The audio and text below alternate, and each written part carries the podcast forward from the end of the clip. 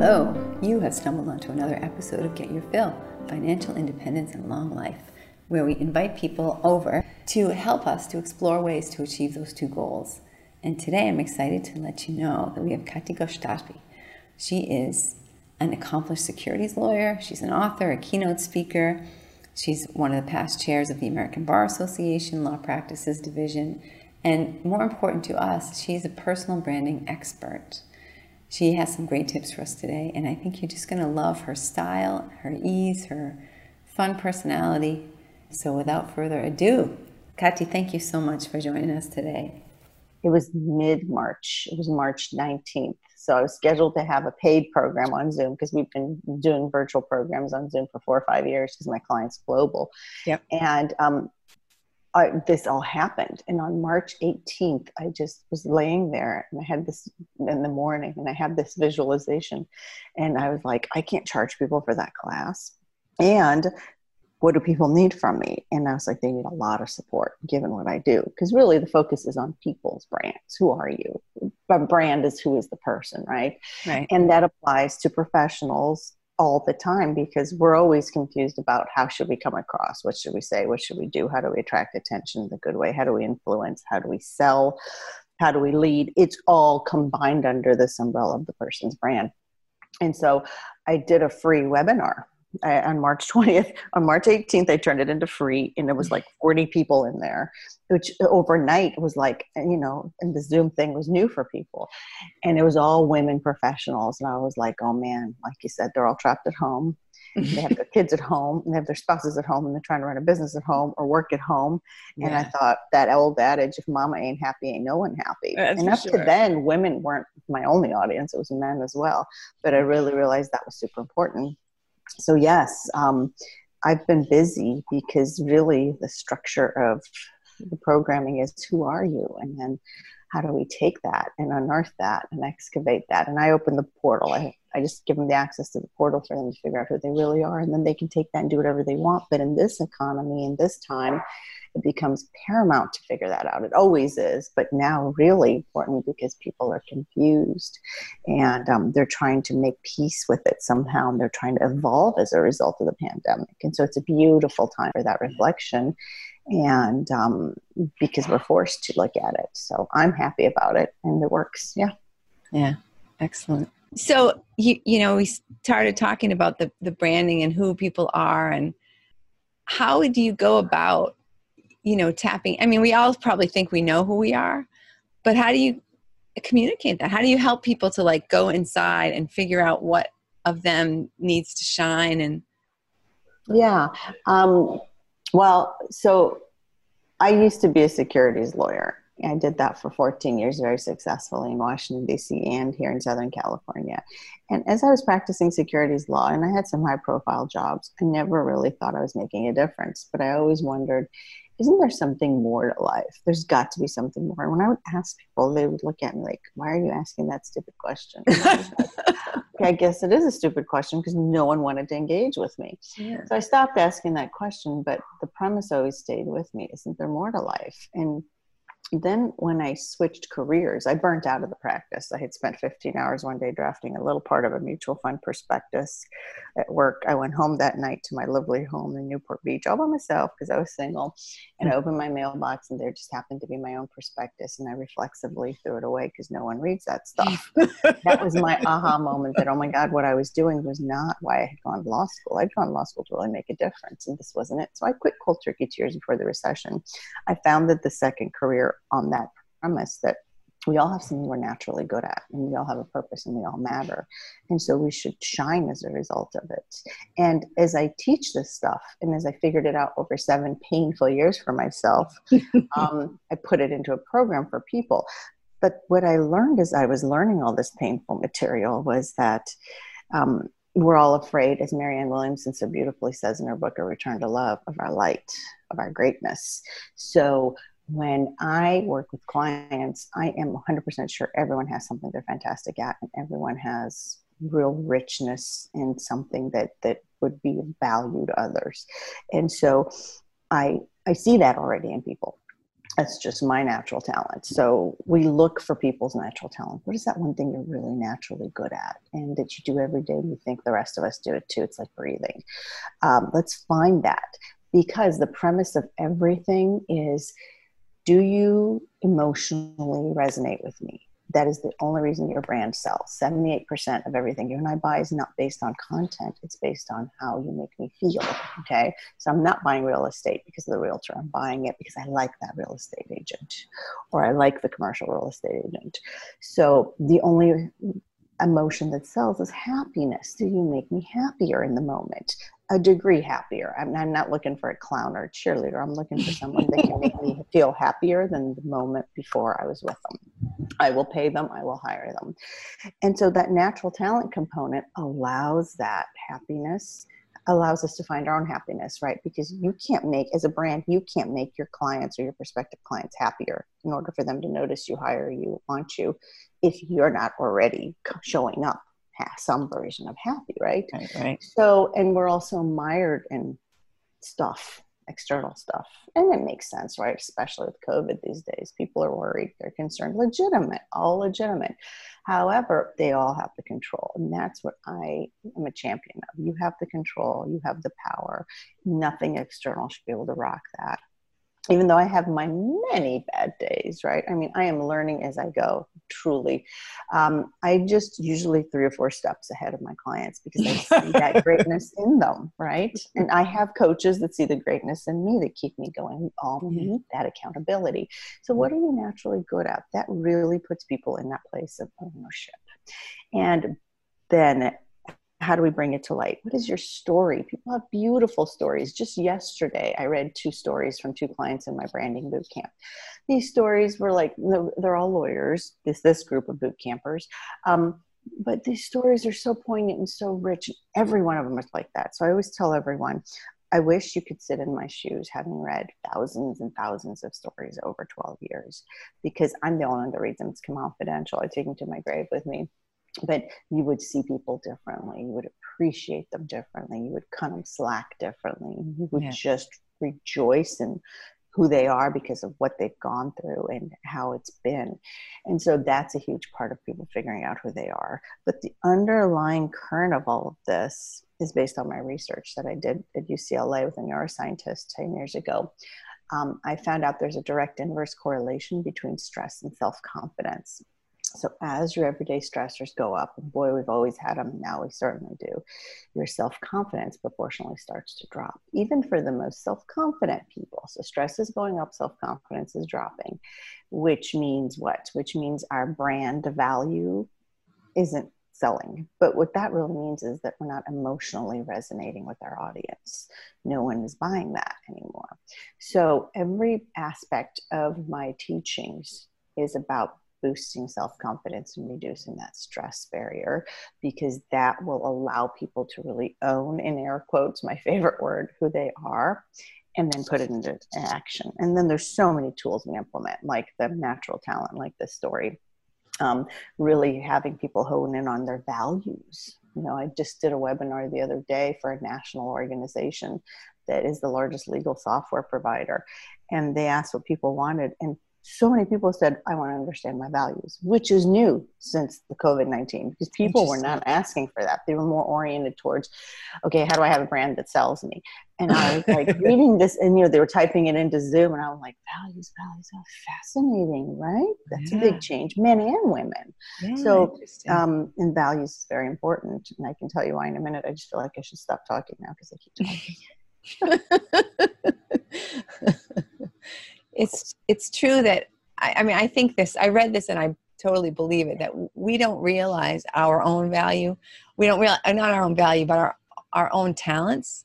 It's almost like we think that everyone else has all of our talents plus their talents. So we think, you know, oh, we just take them for granted. It's kind of how do you, you know? It's true. It's what true. makes us special, you know? Yeah. Are you, are you, is that a question or are you just making that as a statement or something? Well, I, I guess both. Yeah. I mean, um, how do you help people to discover what's special about them that, you know, no, not everybody has this innate ability to do X, Y, Z, you know?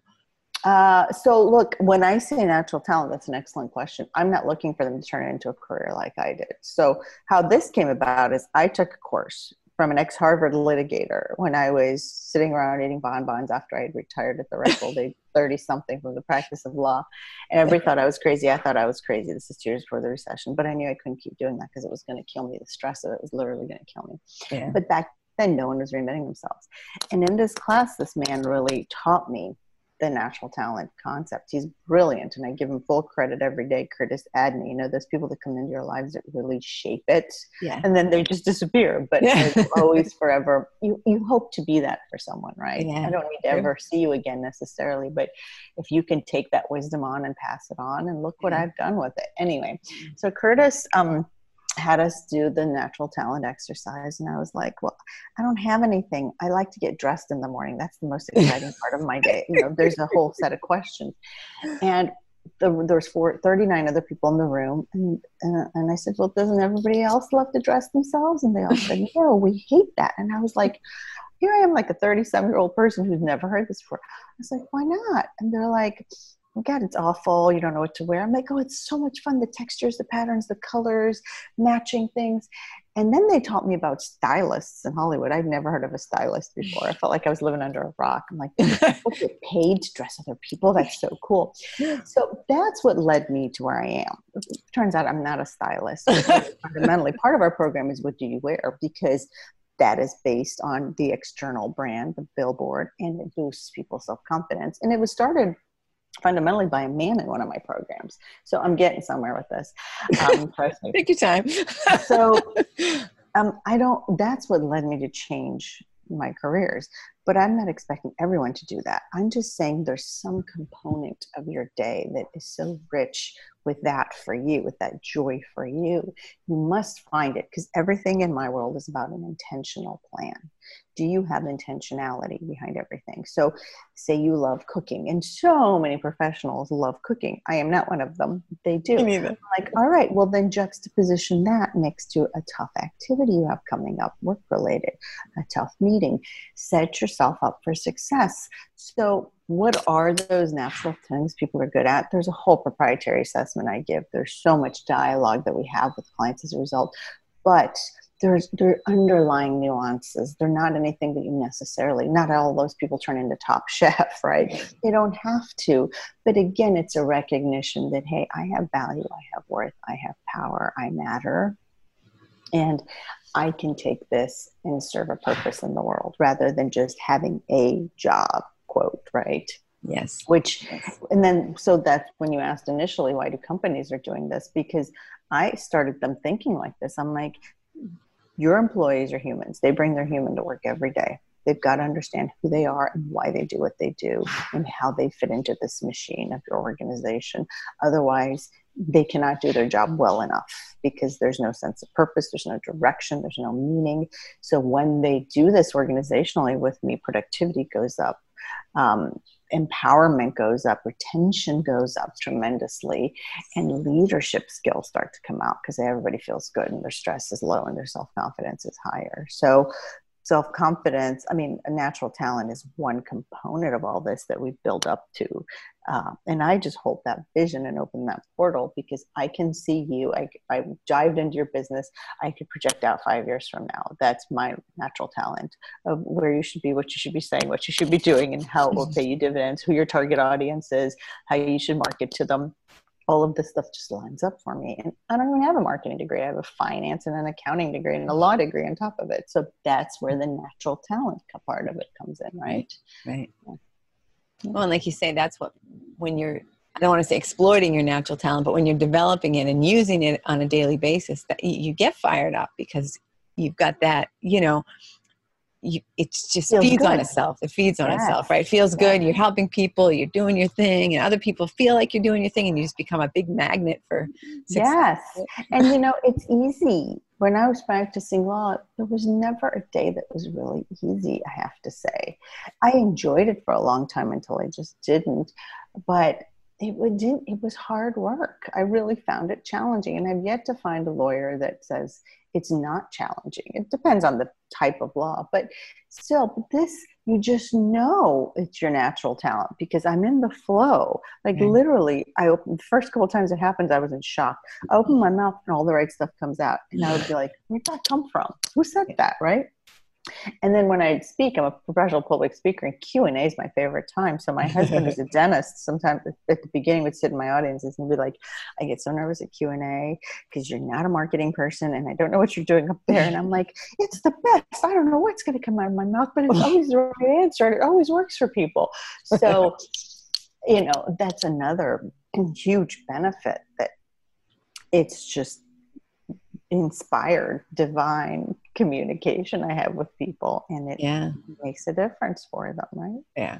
Exactly. You're just the you're just the vessel, right? That's right. That's right. People don't need to know if you're spiritual, you know what that means. If you're not, don't worry about it. It's all good. it all gets you the same results. Yeah, exactly. Just listen to what I say.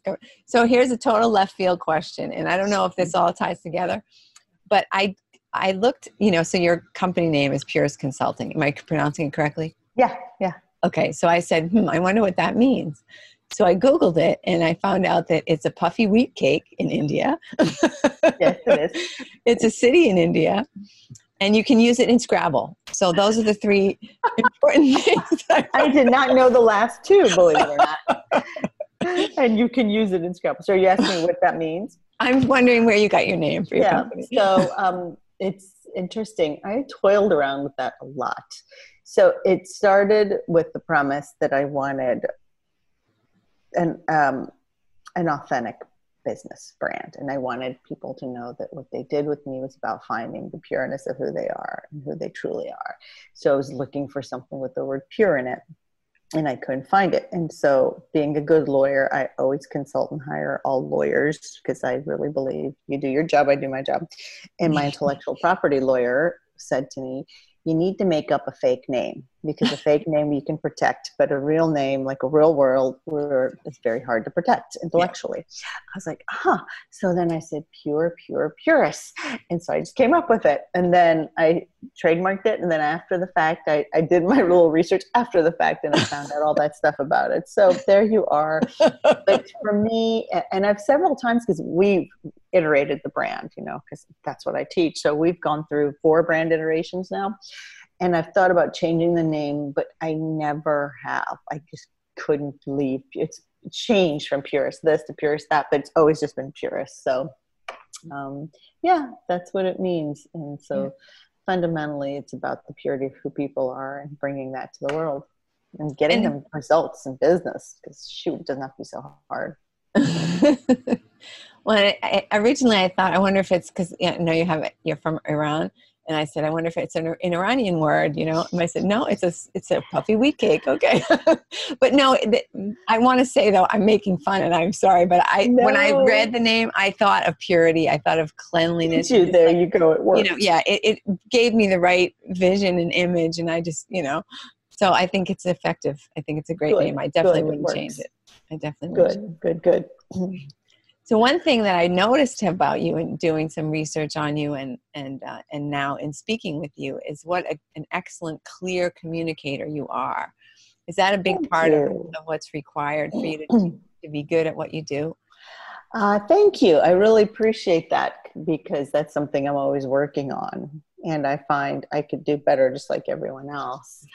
Um, yes, it's a huge part, right? So I run branding boot camp, as I've mentioned, and week five is about communication. So it all leads up. The first three weeks are about who are you, right? Fundamentally, before you can build this business brand, you have to have a healthy foundation, just like a house brand. So it has to be about who you are. Then week four becomes who's your audience? How do we figure out who your audience is, serving them evolving your audience and then week five becomes communicating who you are to your audience verbally and non-verbally so I find most breakdowns in organizations and in business period between client and um, person doing the service or prospective client is because of lack of communication. And it's because we don't know who we are, so we can't really express who we are well. Tonality, all of that comes into play. And as we work on it, people then become better because they've already now learned in week one, two, and three who to, who they are, who their audience is. They've learned the traits of their audience, and how are you going to self-express towards that audience. Mm-hmm. And so, communication is paramount. I used to run from communication because I was not raised in a household that was good at communication. Right? Um, we're refugees, immigrants. You know, let's face it. My parents, I thank them tremendously, but it was just about getting by for a long time, right? it wasn't about all the fluffy stuff and thank yous and whatever. Although we were very politely raised, it just communication fundamentally was not at its core what it should be, right? So yes, communication is tremendously important because it, I've got to get to know you. I've got to like you. Likability is critically important in brand development because there's so many people that do what you do real estate, in law, in financial services, in whatever. How do I distinguish that? It's the vibe I get from you, and then what you say after I've seen you and liked your vibe and I approach you.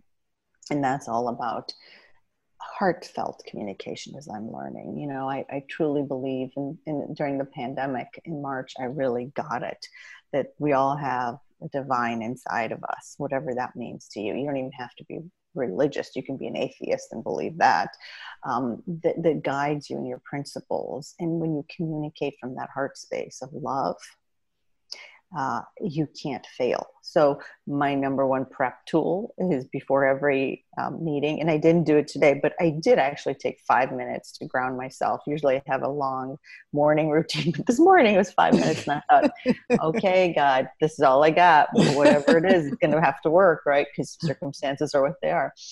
And um, it, it just from what what do I want people to know from the heart space? and how can I love them? And you know, it's not mushy um, romantic love. It's it's caring, right? Yeah. And so that guides all communication. I truly believe it, verbal and nonverbal. So it's very important. Yeah, and it's it can be difficult, I think, to tap into that at first when you haven't done it, right? When you ha- when you're not accustomed oh. to sort of being very authentic and saying exactly what's on your mind. Is first you might and there's some processes right? In the beginning you maybe you just blurt out what's on your mind and you end up sounding like a you know cruel or whatever. And then later on maybe you can but I, absolutely right. Yeah it's all takes practice. It's yeah. like yoga. It's like meditation. It's a practice. Communication is a practice. Yeah. it also means though working on yourself. So i am constantly working on myself right? I have a lot to learn you know they say you teach what you're learning and then some and i truly believe it. So if you don't work on it how are you going to get better communication right. So every aspect of it writing like i have my third book and i hired a new copy editor and i thought she was just a copy editor but she's really fundamentally getting me to think and express differently right? So everything is about expression and communication and i think one of the best ways to learn good communication is to start writing a book people when yeah. they write they learn to express. And the other thing that's important is i am here to help people access that portal into who they are. It is because i help them access their right creative brain as professionals, we're all trapped in our left linear brain all day, every day. A plus B equals C, right? And that access point does not allow us to create brands that are authentic and attract people and are emotionally resonant, right, with our audience. We don't know how to emote. That's why we don't communicate because we're afraid to emote, right? Showing mm-hmm. emotions. Um, and so when I uh, guide people to access the right creative brains, that allows them to self express better and really figure out who they are back to your first question. And then from there their creativity becomes exponential and they feel good. Self-confidence goes up stress goes down and then they're able to actually then generate that brand that is communicated well to their audience sometimes without themselves even knowing how that happened. Like, like they'll come and they'll go guess what happened? And i'm like and i used to say oh that's nice. And they would be like, I wonder how that happened. And I'm like, do they not know it's because of our work? so about five years ago, I stopped being shy about it. I'm like, it's because we did this, this, this, and this. What, what did you think? So it sneaks up on people. sneaks up on people. Yeah. when you, you touched on this a little bit, um, you know get, tapping into that right creative brain that's like your imagination right you're bringing bringing Mhm. out your creativity and your so Mhm. how, how can people grow first of all talk when you talk about the power of your imagination Oh, how, oh. how that So one of my girlfriends said that many years ago to me. She said, "You know, the power of the imagination as an adult is unbelievable. Try it." And I, and I listen to everyone, right? I think I think the universe speaks to people loud and clear. So I'm always one of those people that's curious. So I, I tell people, stay curious, right? Curiosity drives out judgment and allows you to really like learn. So I started playing around with that. You know, when we're children, and I have a Kathy G TV episode. If people get on my um, website, Pureus Consulting, because I have two websites, katygoshtasby.com and Pureus. If you go to pureusconsulting.com and you go under Kathy G TV, I have a whole episode on imagination. When we're children, we tap into our imagination all the time. But as we grow, people are like, well, don't sit there and daydream. Don't be silly, you know. But it really is, now we call it as adults visualization, but I like to use the real word, right? It's imagination, right? So sit there and just diddle in just what, what do you want to happen? Live in the future now, right? We're always living in the past. And it really traumatizes us because we're reliving and rehashing it. Oh, I'm so good at that. Let me tell you, I can like rehash stuff from 1982 and have answers and have dialogues with that person. And why did you? It's nonsense, right? We all do it, but the key is self awareness. Can you catch yourself? Okay, stop that. So that's piece number one. Back to visualization and imagination, though. What would it look like? Because as I've learned, and I'm sure you know, the mind doesn't know the difference between what's real and what's not. It just generates the effect, which is you get what you think about, right? So if you think about all that stuff from a positive aspect, from what you want, I mean, you can literally, it's visceral. Like I feel the emotion in my body. I do that. I even did that this morning, like for I think 30 seconds. I just see it and what I want, and I feel the emotion of it. And it's like, woohoo, yay. It's Mike Dooley. I don't know if you know Mike Dooley. Mike Dooley taught the woohoo stuff, right? You go to tut.com, T-U-T.com, theuniversetalks.com. Mike Dooley's great. Um, and so you can literally feel it. And from there, then, you can create whatever you want. So part of my work with my clients is, well, what's that going to look like when they write their story of the past? It's generally to clear out the gunk, right? They they always say, um, "I'm therapeutic." I'm not a therapist because I'm not a licensed therapist, but I'm therapeutic for sure because that story they write clears out the gunk. But then after they're done writing that story, but from that story we also get other things. Let me clarify: we get their elevator pitch, their tagline, um, the about you page on your website, all the communication that goes out, in marketing pieces from their website to ads to targeted to their audience. But then I say after we're done with all of that, well, write your story going forward. What does that mean? I mean, like write a page and a half of what your life's going to look like in a year and a half. And give me as much detail as you can what table are you sitting at? What's the temperature in the room? What which which direction are you facing? Are you flying first class? I mean all that stuff. And people are like i don't know how to do that. And i get it because i didn't know how to do that. I was like i was like shy or i just couldn't like that muscle was so weak right? So weak that's how i look at it. So i'm mm. constantly strengthening that muscle. And so what what other things can you do? Color you know 12 years ago i was like telling people to color and coloring books weren't even out the adult ones. So i, I wish i'd invested in the adult coloring book market. Now they're at the end of every grocery store aisle so put your mask on and go to the grocery store. And maybe we should keep this evergreen but you know it is what it is. Who knows how long we'll be wearing masks. But get yourself an adult coloring book and just color. So before i do any writing i color.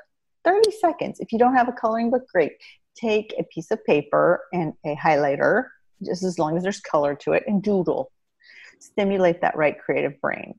And that's the easiest way to do it. There's all sorts of other ways, like creative writing assignments, hobbies, things like that. But just just color, just color, and don't think of it as silly. Don't think of it as being a child.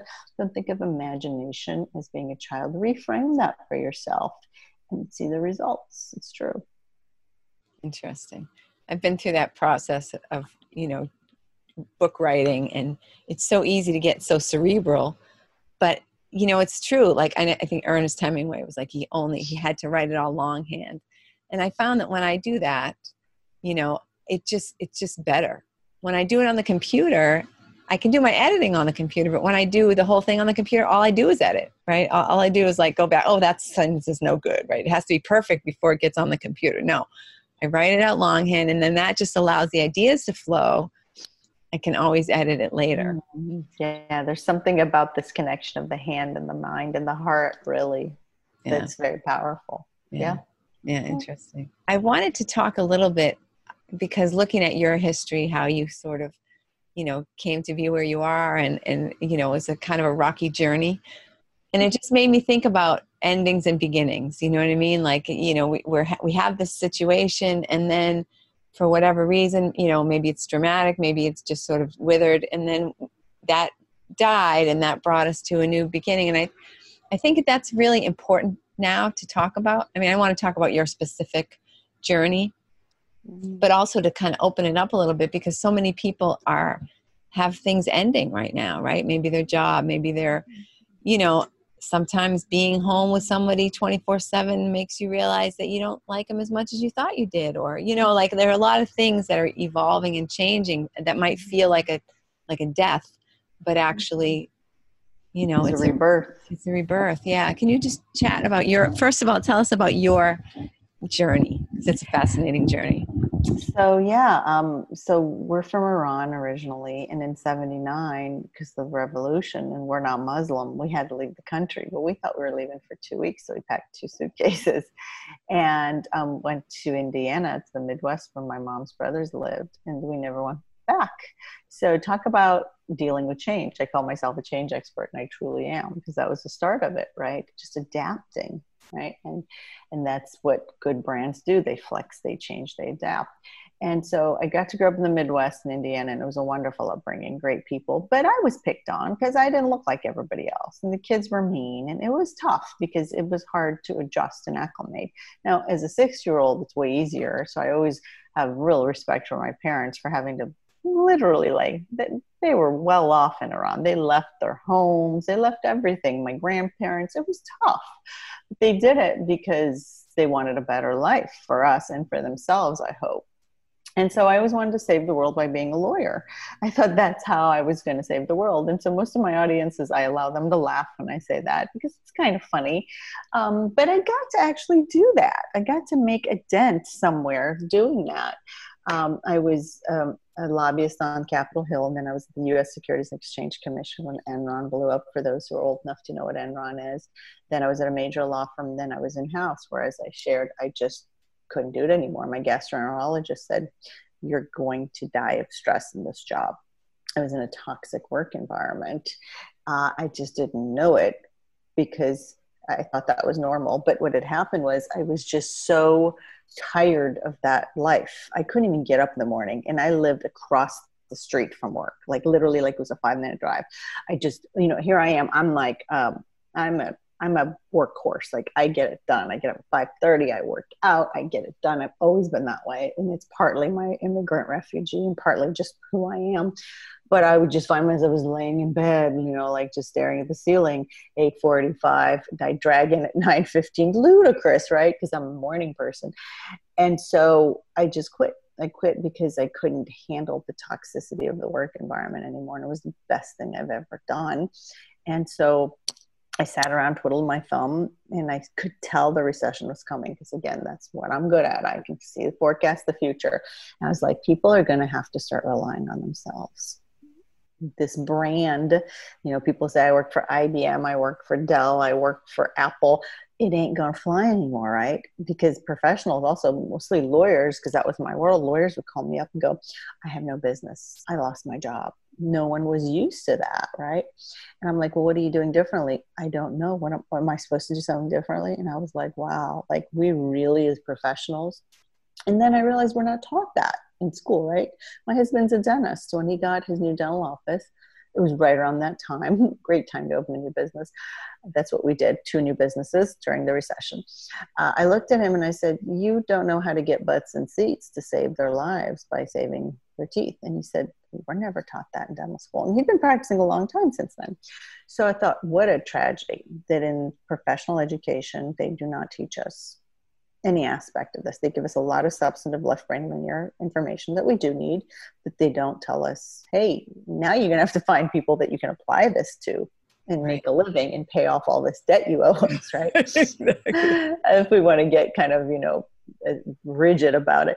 Mm-hmm. So I said, I've got to do this. This, this is not what I was really good at self marketing, self promotion. But self promotion is when I care about you. That's healthy self promotion. And so I can tell you, look, I'm really good at what I do. You know, if you need this, please consider hiring me because it will help you do A, B, and C versus what every professional thinks that is, that it's bragging bragging is when I tell you I'm good at it, because I don't care about you. I just want your money. I just want you to listen. I just want to make myself feel better, bolster my ego versus my self esteem, my healthy self esteem. So we're never taught that. And as professionals, I think we go to school because we don't want to address that. And then we come out and now after the recession, people really saw that, oh, shoot, I have to really focus on this. So that was my journey. It was one heck of an evolution, let me tell you, my friend, because I always thought I was a lawyer. I couldn't understand that I was a human. And I remember the day my sister was like, oh my God, you're not a lawyer, you're a person. And I was like, holy bananas, I am a person, mm-hmm. right? And so, because in DC, when you went out and you saw people, the first question people asked was, What do you do?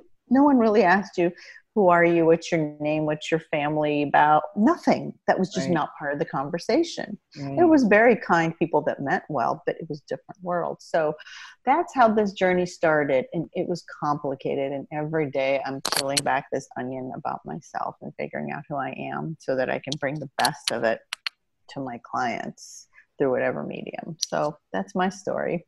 Yeah beautiful. It's interesting.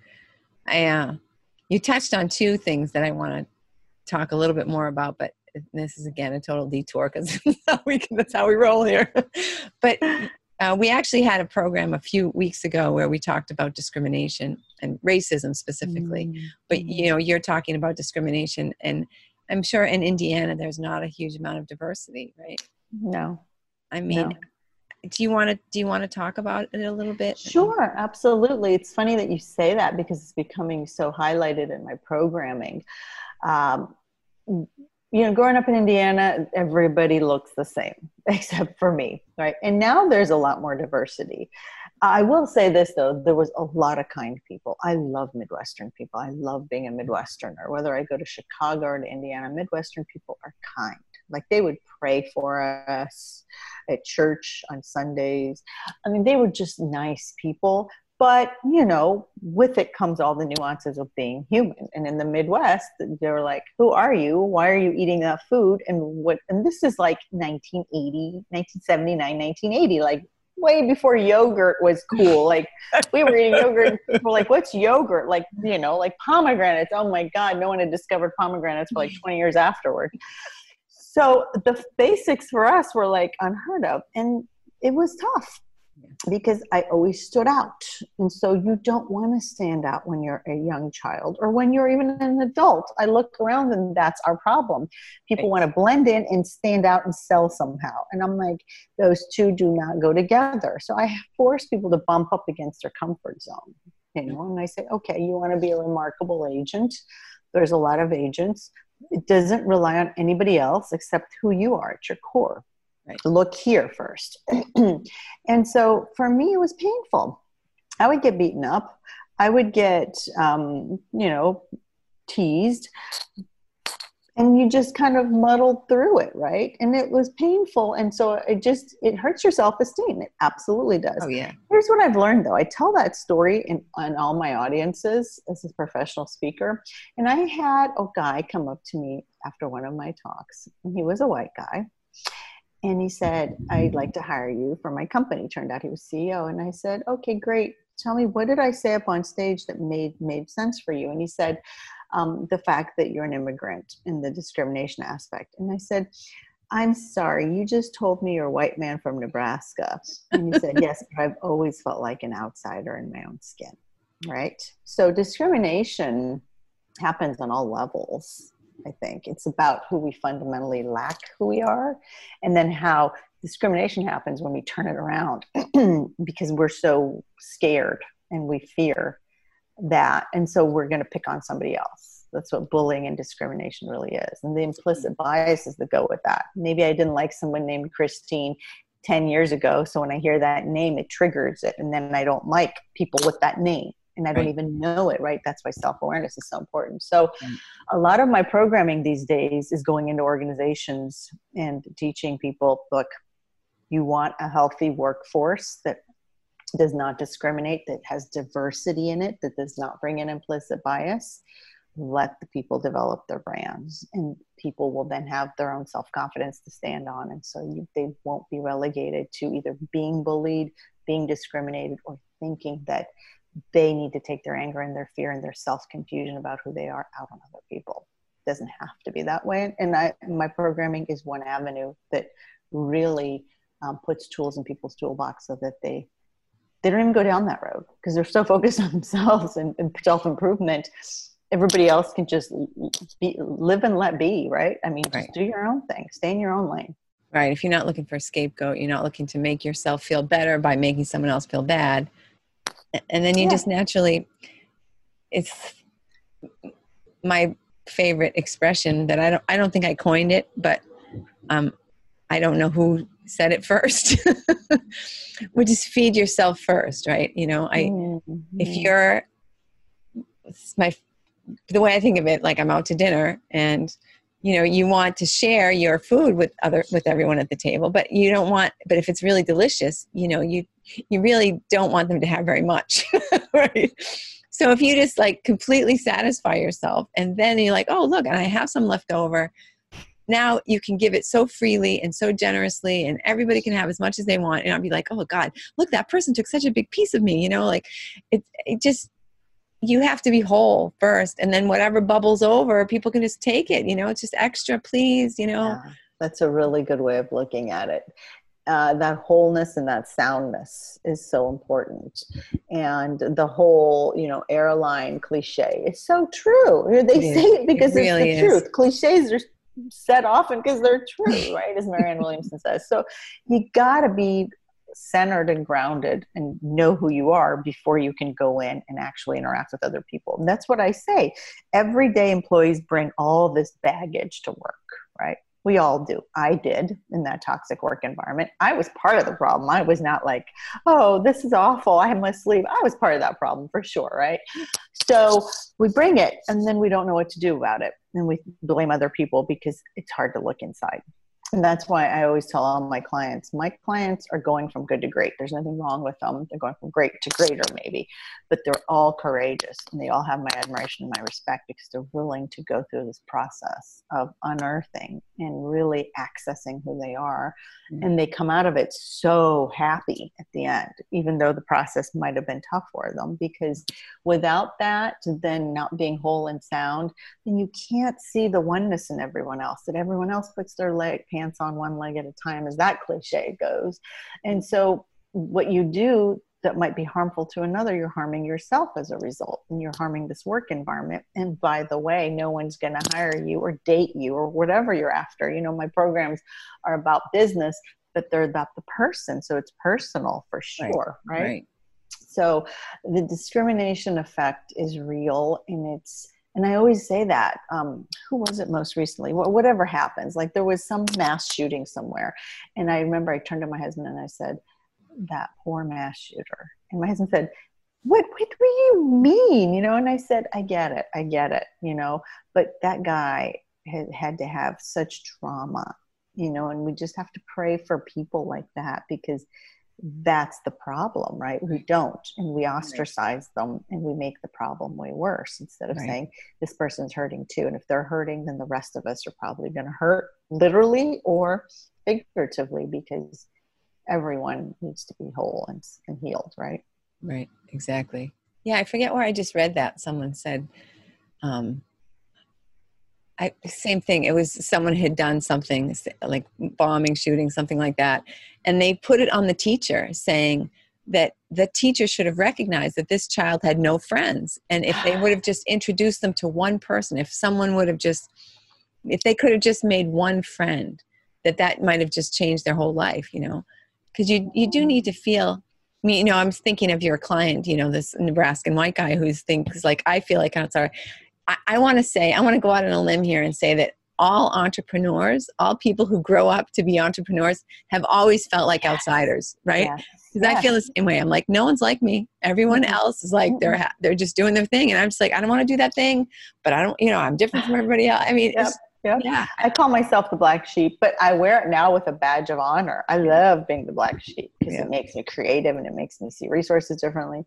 But yeah. yes, we're very different. We think very differently. And I don't even know how many times my staff is like, you want to do what? And that's really why I don't have business partners. I'm happy to oh. bring on people to work for me. And it's not because I have to be right, whatever. I just have this vision and like, I'm happy to explain it to you, but I'm not going to sell you on it because it may not make a whole lot of sense, but it works for me. And I will hire people to coach me and do this part of it and that part of it because I recognize my weaknesses and I just want to focus on my strengths. But like when I have a vision, like it, it's it may seem wonky and weird, like setting up this whole business. People were like, "You're doing what?" And then mm-hmm. I remember when I took everything well everything was already virtual for us but like everything became like we took a, i took a seven month boot camp program. Okay so boot camp has always been seven months virtual or in person. Yeah. and it was $397 a person per class. And that price point worked for people okay? And then when all this happened right march 20th I said, okay, can't do that. So we're going to turn it into a seven week program because people were saying, oh, I need this material. I need it faster. Need it now, yeah. And then I turned it to $97 a class because I was like, this is what people need. And so I run it through my values.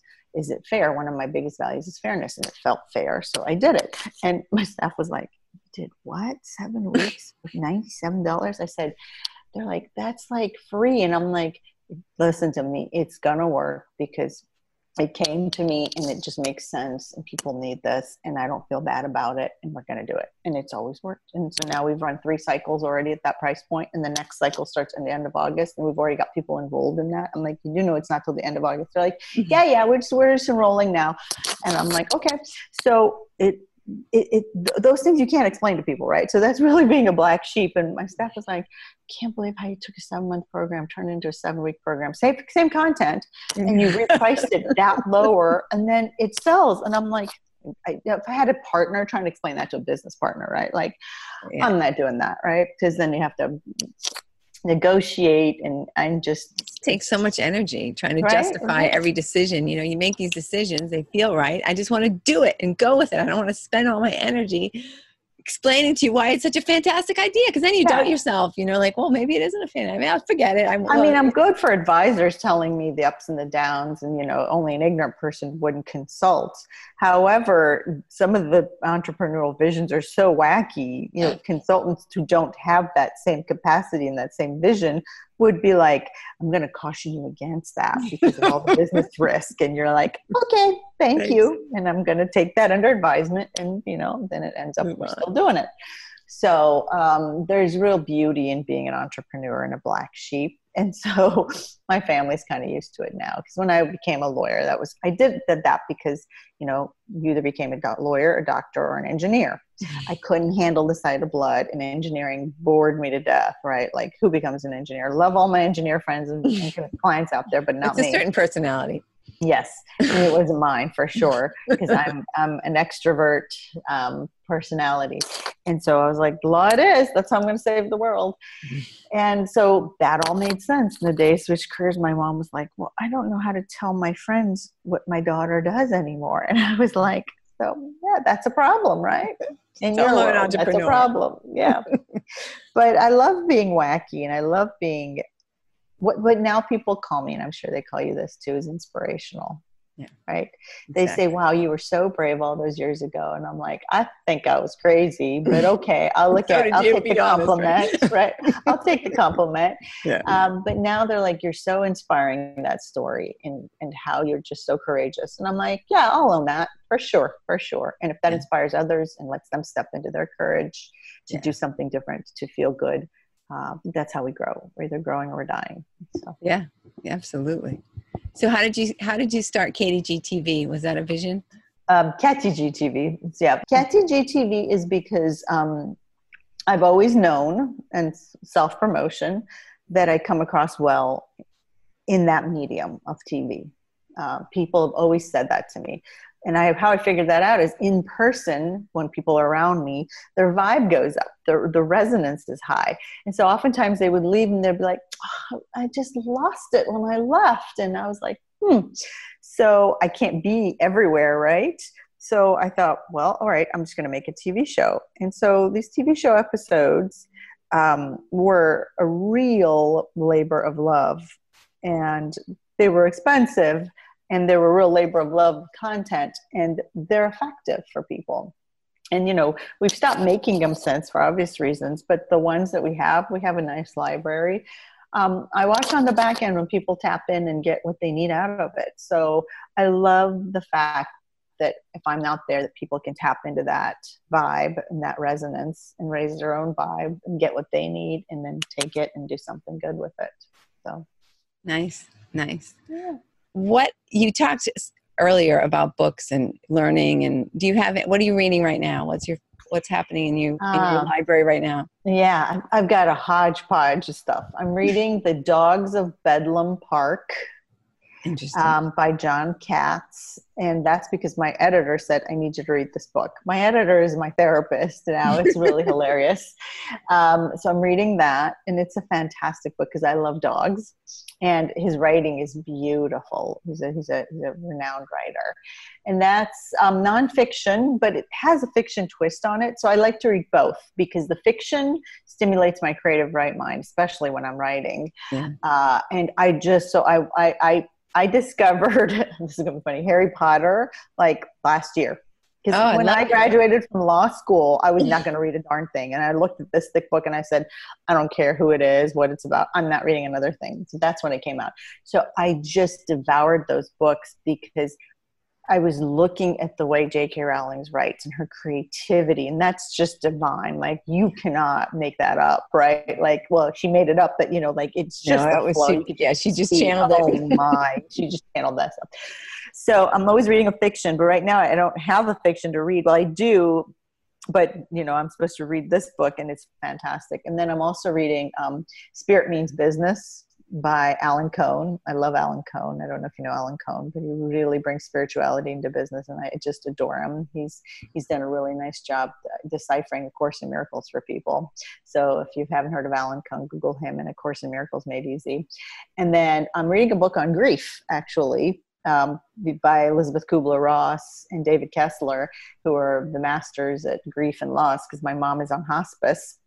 Mm. And um, she's been on hospice for a while. And so I figured I was going through the grieving process for a while. And on lockdown, you can't see her, and it's, it's tough to say the least. So a couple months ago, I thought, you know, I'm going to read this book on grief and prep myself. and so I did, and she's still here. But I thought it felt really good to like be intentional about it rather than like just fall apart yeah, in the process. yeah. So those that's what I'm reading um, right now. There's something else on my bedstand that I can't remember, but yeah. do you have one book that you come back to again and again yeah, I have a book that I give all my clients as holiday gifts because I think giving books is such a gift. Mm. I love um, the A Return to Love by Marianne Williamson. I got to meet and got to know Marianne, and I just um, love that book. And it's, it's a very powerful book. You know, it's not a religious book at all, even though she cites Jesus because Marianne is Jewish, and of course, in Miracles is her teachings. Um, she didn't write it, but she teaches it. Uh, so, you know, I always tell my clients, look, it says Jesus in there a lot, but it's not a religious book. and so that's a book I always return to because it makes sense. A return to love, right? yeah, yeah, Yeah. beautiful. Yeah. So, Kathy, what should I have asked you that I didn't ask you? I, I guess I'll leave you with resources. That would be the only thing. That'd be You're beautiful. probably going to go there, right? So, yeah, and everything um, is going to be on the website. I'll put link whatever you mention. I'm going to put a link to it on the Perfect. website, which is Perfect. getyourfillpodcast.com. Yeah. Yeah. Um, so there's so much content, free content at pureusconsulting.com and at kathygoshtasby.com. Um, they can go to both places for free content. And if they want to dip their toe in the water and figure out what this stuff is about, I have an emotional resonance factor mini course. It's basically free. It's $29 and it's a self-paced course, four modules. We send you one a week. You watch the video, you get the handouts, you do the exercises if you want to really practice a little bit and get the little bit of the fundamentals, that's why I made it specifically around the emotional resonance element of the brand because that's the toughest part for people to get going on and gain mastery on. Uh, and then branding boot camp, of course, starts at the end of August, and that's a seven week program. And this next cycle is all professional women, and it's something of beauty to be a part of and to see where professional women across the globe once a week come together for two hours for $97 a class. And they support one another and they get what they need and they grow together and they get this content and then they go out there and they rock the business world. Because i find that as professional women we don't make our voices be heard and um, we don't ask for what we need and we're juggling a lot and our stress is high and so this cycle is just for professional women. And then we're going to do, before that launches, we're going to do two free webinars uh, the week before to, to let people know the 17th and the 19th. And it's just pure content, those two webinar series. So I will give you the links to all that. And whether you want to pay or you want to do the free stuff, it's all there for you to access. And I love it. Beautiful. Kathy, it was so great. Thank you very much. That was fantastic. It was so helpful, and I am absolutely going to go to your seminar, and I can't wait to hear all the things you have to, to share. If you loved this episode, you have got to click the subscribe button because otherwise you could miss it. Because, you know, time goes by so fast, and you're like, oh my God, it's another week. That's what happens to me all the time. So, you do not want to miss us next week because we have for you a real treat next week, not that this week wasn't a real treat because it, it totally was, I know that. but next week we have Wanda Booth. Wanda used to be, uh, she was a military leader, and now she's teaching folks how to be leaders in their lives. And I feel, as I say to her in the, in the podcast interview, that we have a serious lack of leadership right now. So if you feel that, you can learn something and maybe teach it to your fearless leader next week. Uh, also, I want to just thank medium.com, which, if you don't know Medium, basically it's a place that you can go and get news stories specifically designed to things that you're interested in. The curators recently chose one of my articles that I wrote on racism to be sent around to all the people who subscribe and say they're interested in articles about racism. So that was a real honor and a treat, and I'm very grateful to them for that. Uh, if you want to check it out, I'll leave a link to it on the um, podcast page, which is getyourfillpodcast.com. Be sure to check that out for more links to like how to sign up for Kathy's seminar, anything that we talk about, books and all that kind of stuff. Getyourfillpodcast.com. Looking forward to hearing your comments and seeing you next week. Have a good one.